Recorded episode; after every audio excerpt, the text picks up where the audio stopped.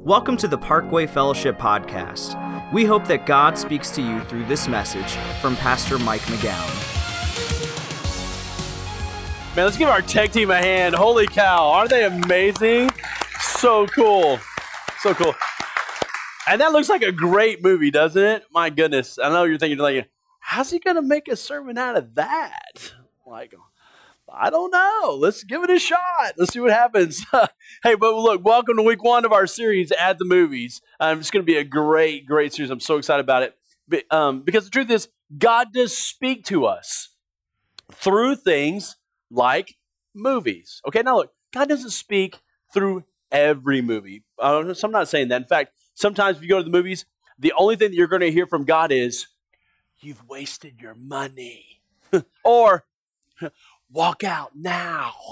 Something like that. But the truth is, God does. He speaks to us through movies. And look, and you already know this because God does speak to us through non Christian, sort of non seemingly non spiritual things. I mean, for instance, how many of you in high school ended up having to do a paper on some protagonist in a Shakespeare play who had a Messiah complex? All right. And how many times has there been a play or a musical or there's music that deals with a Christian topic like forgiveness or kindness or generosity or honesty? Those kinds of things happen. Or how many times have you seen a show where there's you know, some epic battle where the fate of the world lies in the balance and it's only saved through the sacrifice of one person. Sound like anything from the Bible? Yeah. So God speaks to us through different mediums. And so why not movies? So in this series, we're going to look at three of the biggest blockbusters of this summer to say, okay, God, what is it you're trying to say to us through each of these movies? Now, look, I'm going to be honest here.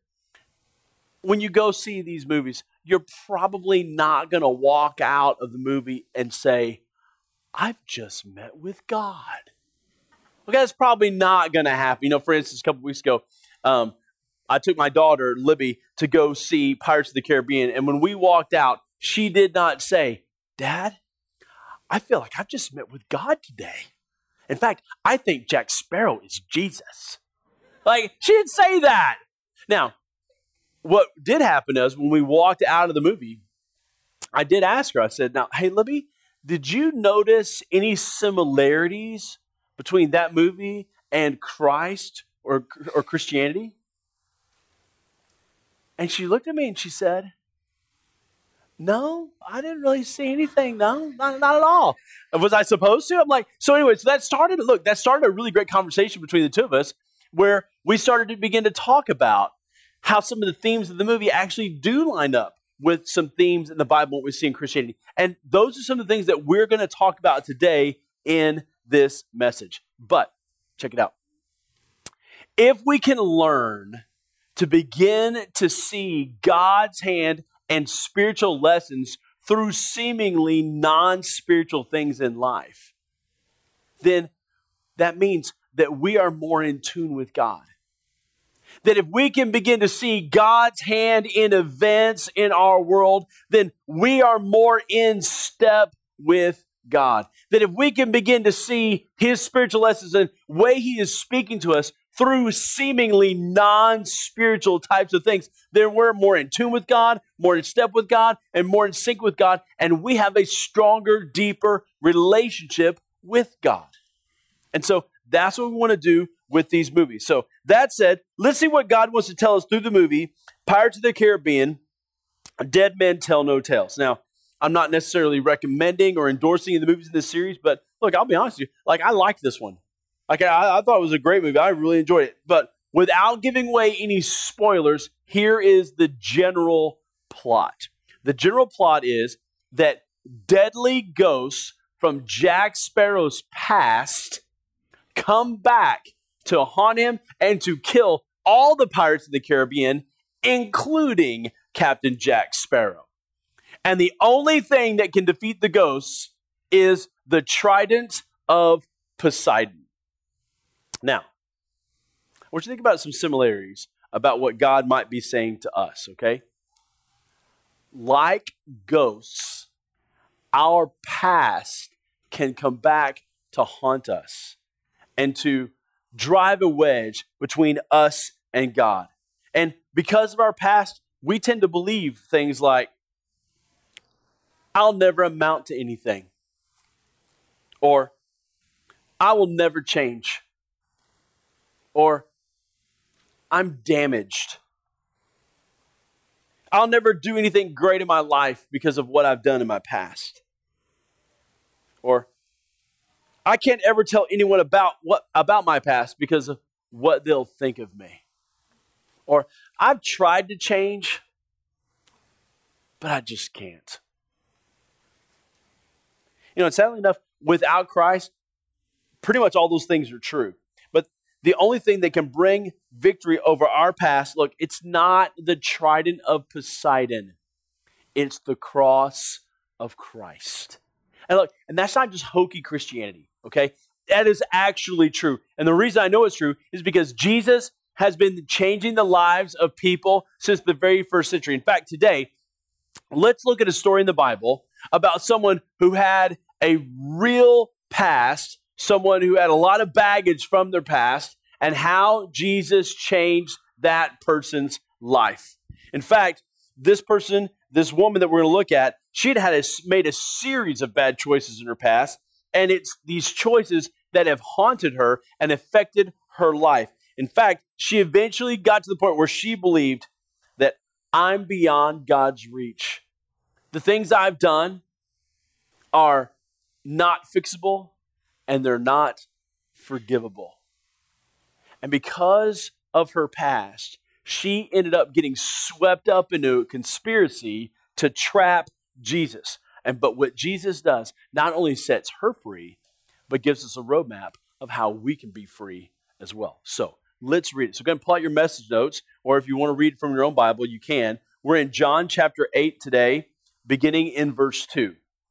Here's what it says At dawn, he, that's Jesus, he appeared again in the temple courts, where all the people gathered around him, and he sat down to teach them. The teachers of the law and the Pharisees brought in a woman caught in adultery. They made her stand before the group and said to Jesus, Teacher, this woman was caught in the act of adultery. In the law, Moses commanded us to stone such women. Now, what do you say?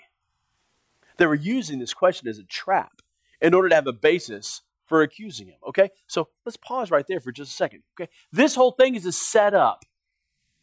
It's a setup. Now, it might just seem like the religious leaders just happened to catch a woman in adultery, that Jesus just happened to be in town, that he just happened to be out in the street near her house, and so they drug her out so that they could put Jesus in this ethical dilemma of, hey, do you obey the law of Moses and have this woman killed? Or do you ignore the law of Moses and let her live? So, what are you going to do, Jesus? But the truth is, this wasn't just some random happen encounter, it was actually a setup. And it was much more sinister and much more diabolical than you and I could ever imagine. And look, and while the Bible doesn't give us, I think, any of the plotting that went on behind closed doors, there's several context clues that lead us to believe that this wasn't just a random chance encounter. I mean, look, did you ever think of how did the religious leaders know the exact moment to catch a woman in adultery? You ever think about that?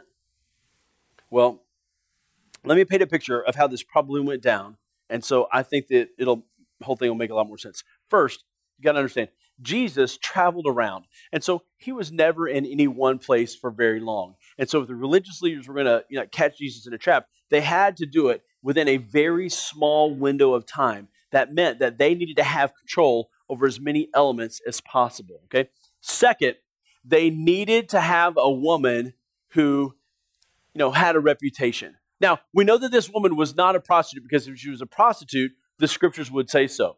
But we know that this woman had a past. she had a reputation. I mean, she was that woman in the community. I mean, her name was on the, you know, men's bathroom wall, you know, hey, for a good time call, you know, that that's how it was. And so they and they needed someone with that sort of rep- reputation. Okay. Third, they probably paid a guy to seduce this woman who they knew would be an easy target. Okay, like no pun intended. But they paid a guy to seduce this woman so that they, when the prearranged signal came, they could burst into the room and say, Gotcha. It's probably how it went down. And so then they bring the woman to where Jesus was. And by the way, where's the man?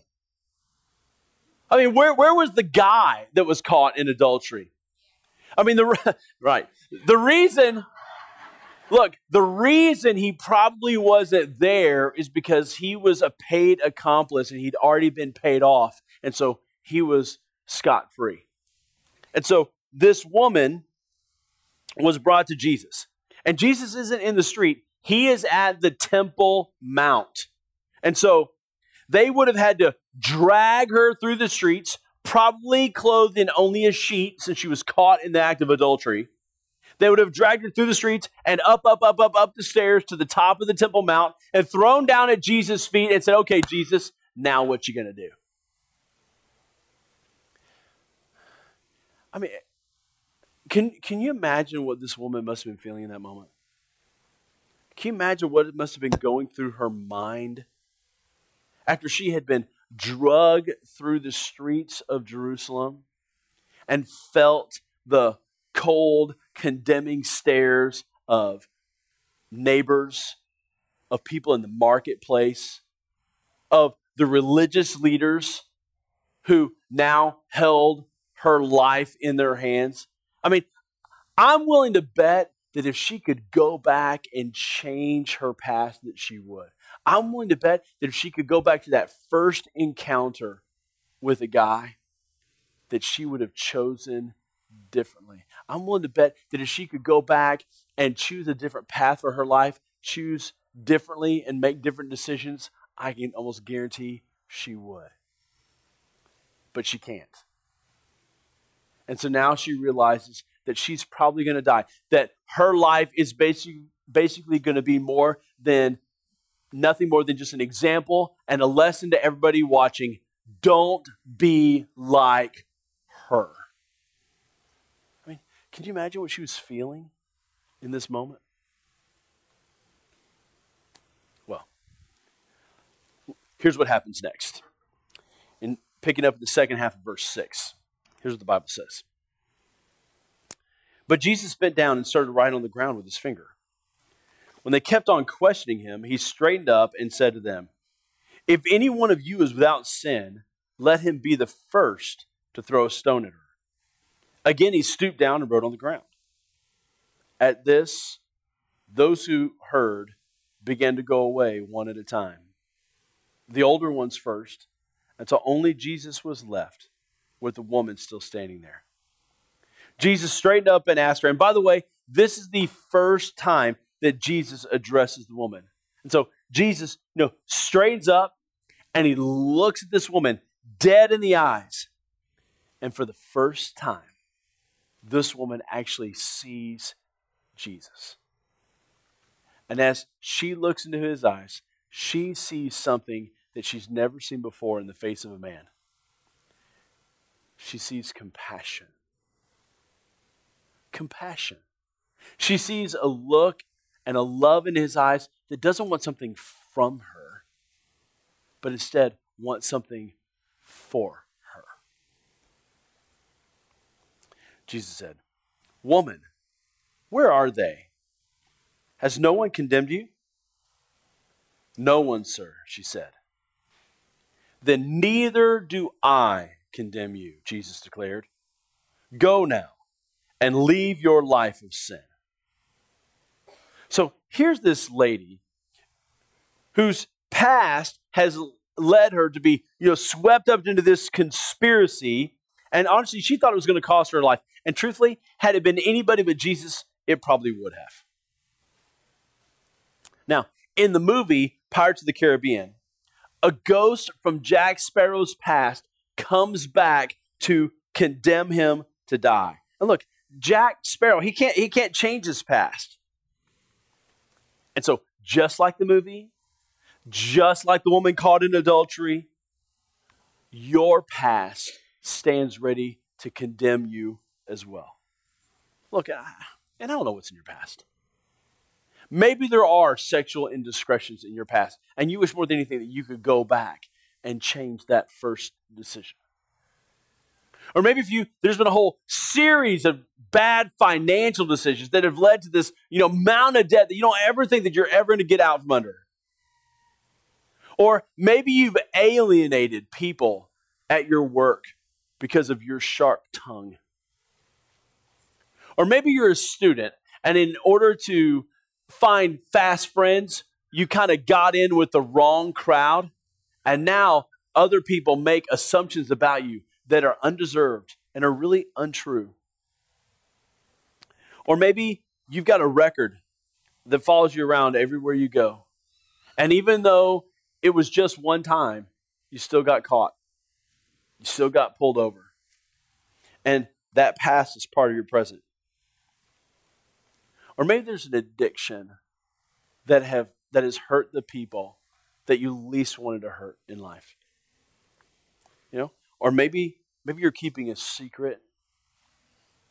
And you're just hoping nobody finds out because if they did, it would change everything. Look, I don't know what's in your past. But here's what I do know Jesus stands ready to forgive you. He stands ready to forgive you. Like, just like Jesus stood up and looked at the woman, Jesus says to you, He says, Look at me. Look at me. Maybe for the very first time in your life, Jesus says, Hey, look at me. Neither do I condemn you. I don't condemn you for what has happened in the past. I just want you to press on with me in the future. And so go leave that life and live for me. That's what Jesus says. And look, and this, this is so important because sometimes we think that we're going to be forever haunted by our past. Sometimes we think that there's nothing we can ever do to get away from it. Sometimes we think that there's honestly no point in trying because no one's ever going to give us the benefit of the doubt. And so we're never going to change. So what's the point anyway? Sometimes we believe that. But Jesus changed the woman caught in adultery, and he'll change your life too. So, what is God saying to me through this passage and through the movie? Here's the first big thing. This is what I want you to write down. So make sure you write this down. I need to focus on my future with Jesus and not my past without him. Focus on my future with Jesus, not my past without him. Look, Jesus told this woman, he says, Neither do I condemn you. Look, Jesus didn't tell her that her past was no big deal because the truth is it was. But he says to her, he says, Hey, look at me. He says, Look at me. For the first time in your life, look at me. Neither do I condemn you. So go and leave your past in the past and press on with your life with me. Look, and God tells you the same thing. Even through the movie, God says this because in the movie, look, Captain Jack Sparrow doesn't focus on the mistakes he's made in his past. He only focuses on the future. And honestly, that's what ends up saving his life. In fact, the only reason he survives is because he focuses on the future and not on the past, because he can't change the past. So he doesn't live in the past. And so get this you can't change your past either. So don't live in the past. Don't be controlled by the past. Don't be controlled by those past memories, those past experiences, those past habits. Look, Jesus says the same thing to you as he did the woman. He says, Hey, look at me for the maybe for the first time in your life. Hey, look at me. Jesus says, Neither do I condemn you. So leave your past in the past. Don't focus on your past without me. Focus on your future with me. One of my personal top 10 verses in the entire New Testament is Romans chapter 8, verse 1. Check it out. It says, Therefore, there is now no condemnation for those who are in Christ Jesus. What that means is that once you're a Christ follower, there's no condemnation for you. You're, you're free from your past, from the guilt, the shame, the regrets, the memories. Like you can put all that stuff in your rearview mirror. It's, it's in the past. Now, look, yes, you should learn from your past, but you don't need to be controlled by your past because there's no condemnation for you. You're free to live your life for Christ. That's what God says to you and He says to me. Okay? But God says the second thing to us, and, and it's equally as important as the first. Okay? Here's what He says He says, refuse to believe that I can't change.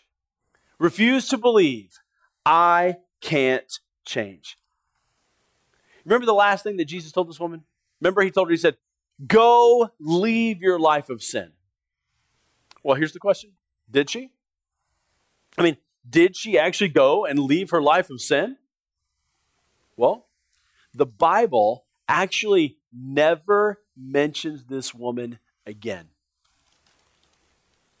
But we can be pretty sure that she actually did leave her life of sin. You know how? It's because John wrote this book 60 years after this occurrence. More than 60 years have gone by. And at that point in time, after that 60 years, there are tons of people that are looking to discredit Christ and discredit Christianity, to punch holes in the whole thing. And so, how easy would it have been for someone, anyone, to step up to the plate and say, hey, you know what? I live in Jerusalem. I know this woman. In fact, everybody knows this woman. And I can tell you, she did not change. People don't just change with one encounter with Christ. So, this whole notion that Jesus changes people's lives, that's a bunch of hocus pocus. It's not even true because nobody changes like that. I know because I know this woman. But you know what? That never happens. Nobody ever comes forward and says anything like that. And it would have been so easy to have discredited so much of Christianity in the early days with just one person stepping forward. So we can be really certain that this woman truly changed. She left that old way of life, left it behind, and changed. I, that, that, that's incredible. In fact, Jesus, or the Apostle Peter, tells us how Jesus changes people's lives, especially people who have a past. Look what he says in 1 Peter chapter 2, beginning verse 24. He says, He, that's Jesus, he personally carried our sins in his body on the cross. And I want you to underline this part, okay? So that we can be dead to sin and live for what is right. So look, when Jesus died on the cross, the Bible says he personally carried away our sin in his body. Why? Here's why, and it's the underlined part. Let's all say it out loud together. Here's why. Ready? Go. So that we can be dead to sin. So that we can be dead to sin. What does that mean? It means that you don't have to live that way anymore. You can change. Your past doesn't have to control you. Those memories don't have to control you. Those experiences don't have to control you anymore. You can really be free from those behaviors, from those habits, from those addictions, from that whatever. And you can live like you are dead to your past. How? By refusing to believe that you that you can't change because you can. You can. And, and for every person, that starts with the cross of Christ. Look, just like in Pirates of the Caribbean, when Jack Sparrow needs the trident of Poseidon to free himself from the ghost of his past, what you need is the cross of Christ to free you from yours. It's true. Your freedom in mind is bound up in the cross. So the first thing is, is you've got to make sure that you become a Christian. You got to become a Christ follower. And you do that by asking Jesus to come into your life to forgive you and then follow him. If you've look, if you've never done that, you have to do, do that first. And you do that by praying a prayer. It's at the bottom of your message notes. But look, what if you've already prayed that prayer? What if you've already become a Christ follower and you know you have, but yet you are still haunted by things from your past? Well, what then? What's the answer then? The answer is still the cross of Christ. It's still in the cross. You see, you essentially you've got to believe that what happened at the cross actually happened. See, the problem is sometimes that when people become Christ followers, like they don't always feel different on the inside. And so if they don't feel different, then sometimes we think we really aren't different.